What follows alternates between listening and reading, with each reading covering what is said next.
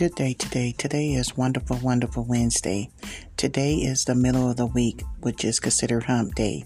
I hope each and every one of you have a great, pleasant rest of the week as we're approaching the weekend, that you're staying safe, that you are wearing your mask and you know doing safety precautions when you're out and about and around others in the public and just you know being mindful and checking on your vulnerable and your loved ones that is um, up in age, you know, or your elderly loved ones or friends.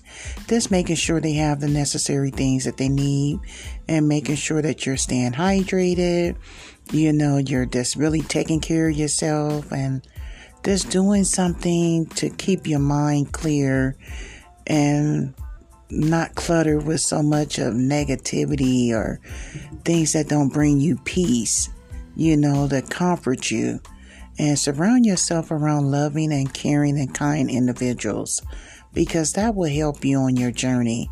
And remember, this is your journey you're on, so take your time, do it day by day, step by step and, you know, if you like to do meditation, that is something that can help you, you know, reset your mind and just have it in a very um, positive way of thinking and just clearing out any type of things that doesn't mean you your best and at your highest good.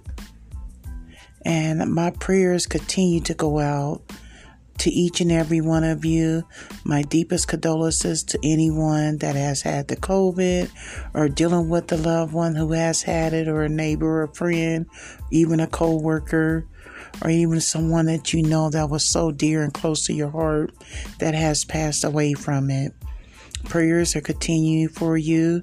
Um, more love and peace in the world because we can never get too much of that.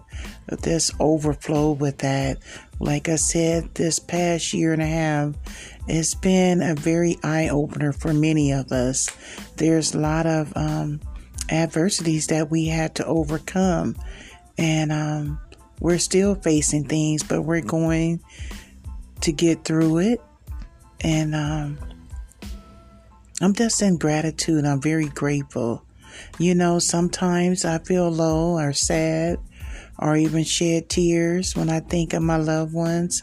But then I find some peace and joy in reflecting back on the memories that I cherish and then I share it with them. So, with that being said, I just want to thank each and every one of my listeners. Thank you for supporting me. Thank you for riding the waves with me. Um, just thank you for being there on my journey. I truly appreciate each and every one of you.